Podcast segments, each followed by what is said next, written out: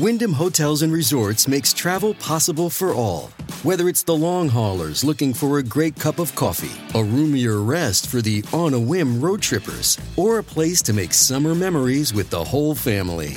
No matter who you are, where you're going, or why, with 24 trusted brands to choose from like La Quinta, Days Inn, and Super 8, your Wyndham is waiting. Get the lowest price at wyndhamhotels.com. Restrictions apply. Visit website for more details.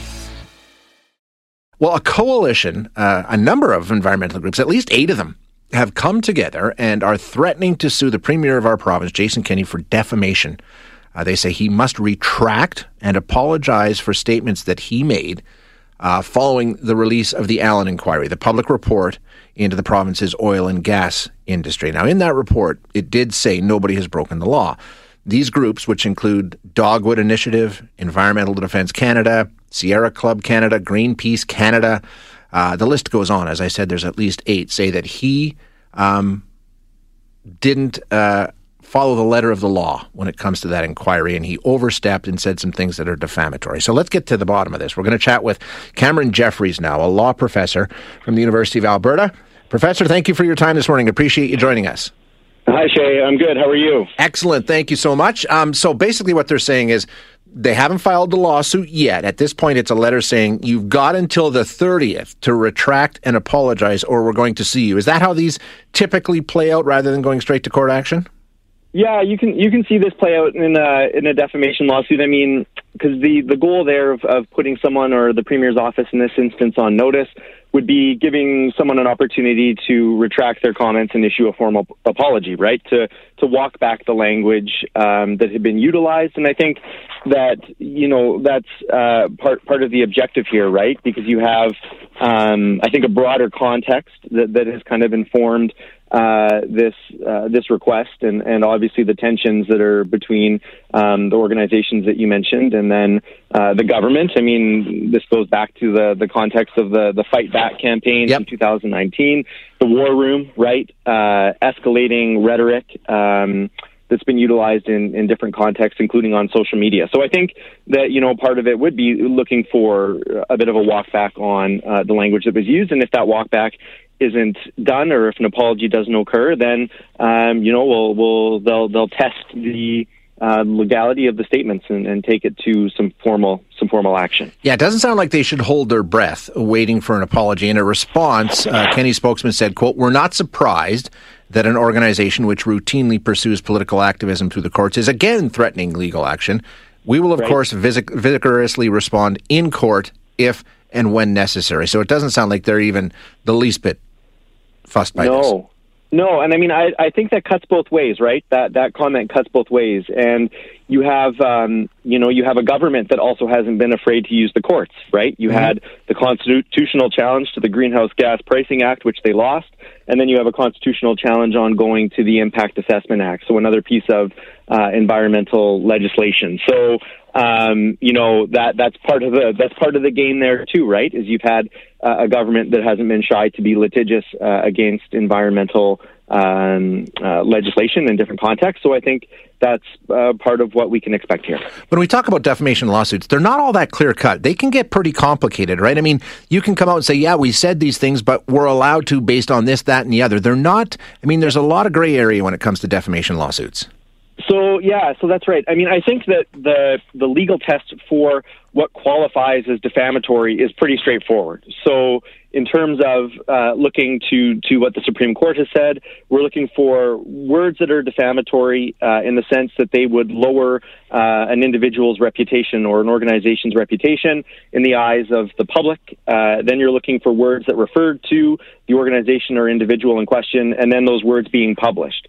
So were they put out there, communicated to more than one person.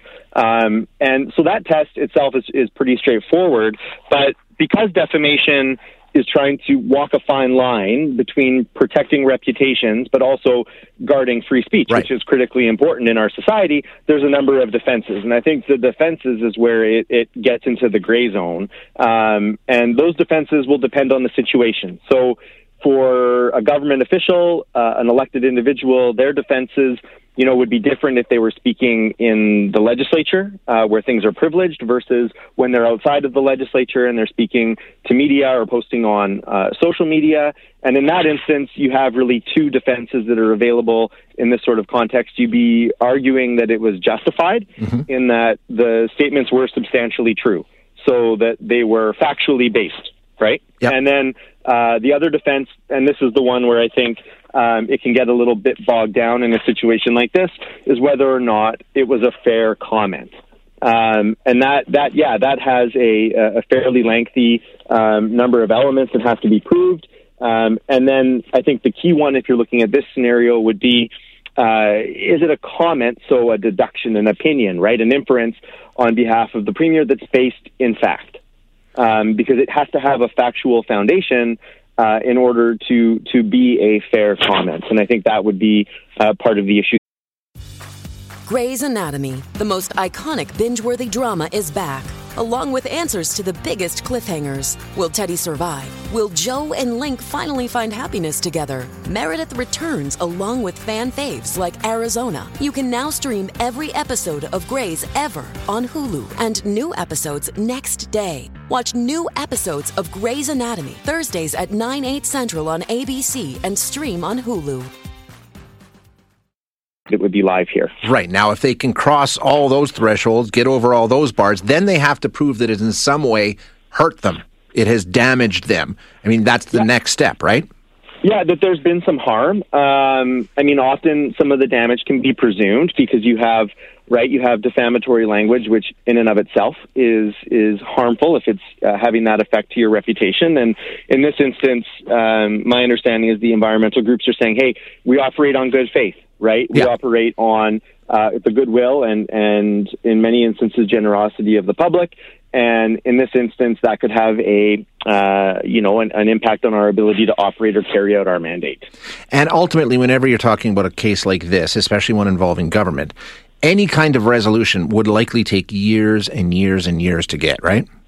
Yeah, I mean, we could be looking at uh, uh, multiple years to work its way through the court system, right? And um, I mean, there's lots of delays right now. There's there's likelihood of appeal. Um, so yeah, you could be looking at mul- multiple years uh, for there to be a resolution.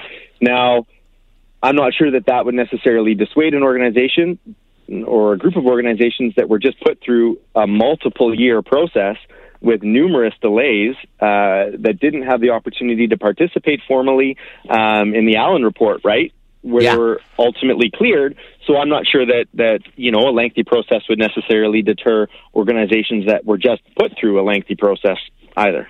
Yeah, it'll be an interesting one to follow. Uh, thanks so much, Cameron. Appreciate your time. Yeah, no, great. Thanks for reaching out. You bet. That is Cameron Jefferies, who is a law professor at the University of Alberta and giving us the legality. Yeah, defamation is an interesting one uh, because there's a number of different components that have to be met uh, in order for an action to be successful. You have to prove that the comments were defamatory. You have to prove that meaningful harm was done. I mean, it, bottom line, um, don't expect an apology from the premier or a retraction of his statements by the November 30th deadline. He'll be more than willing to let this go to court.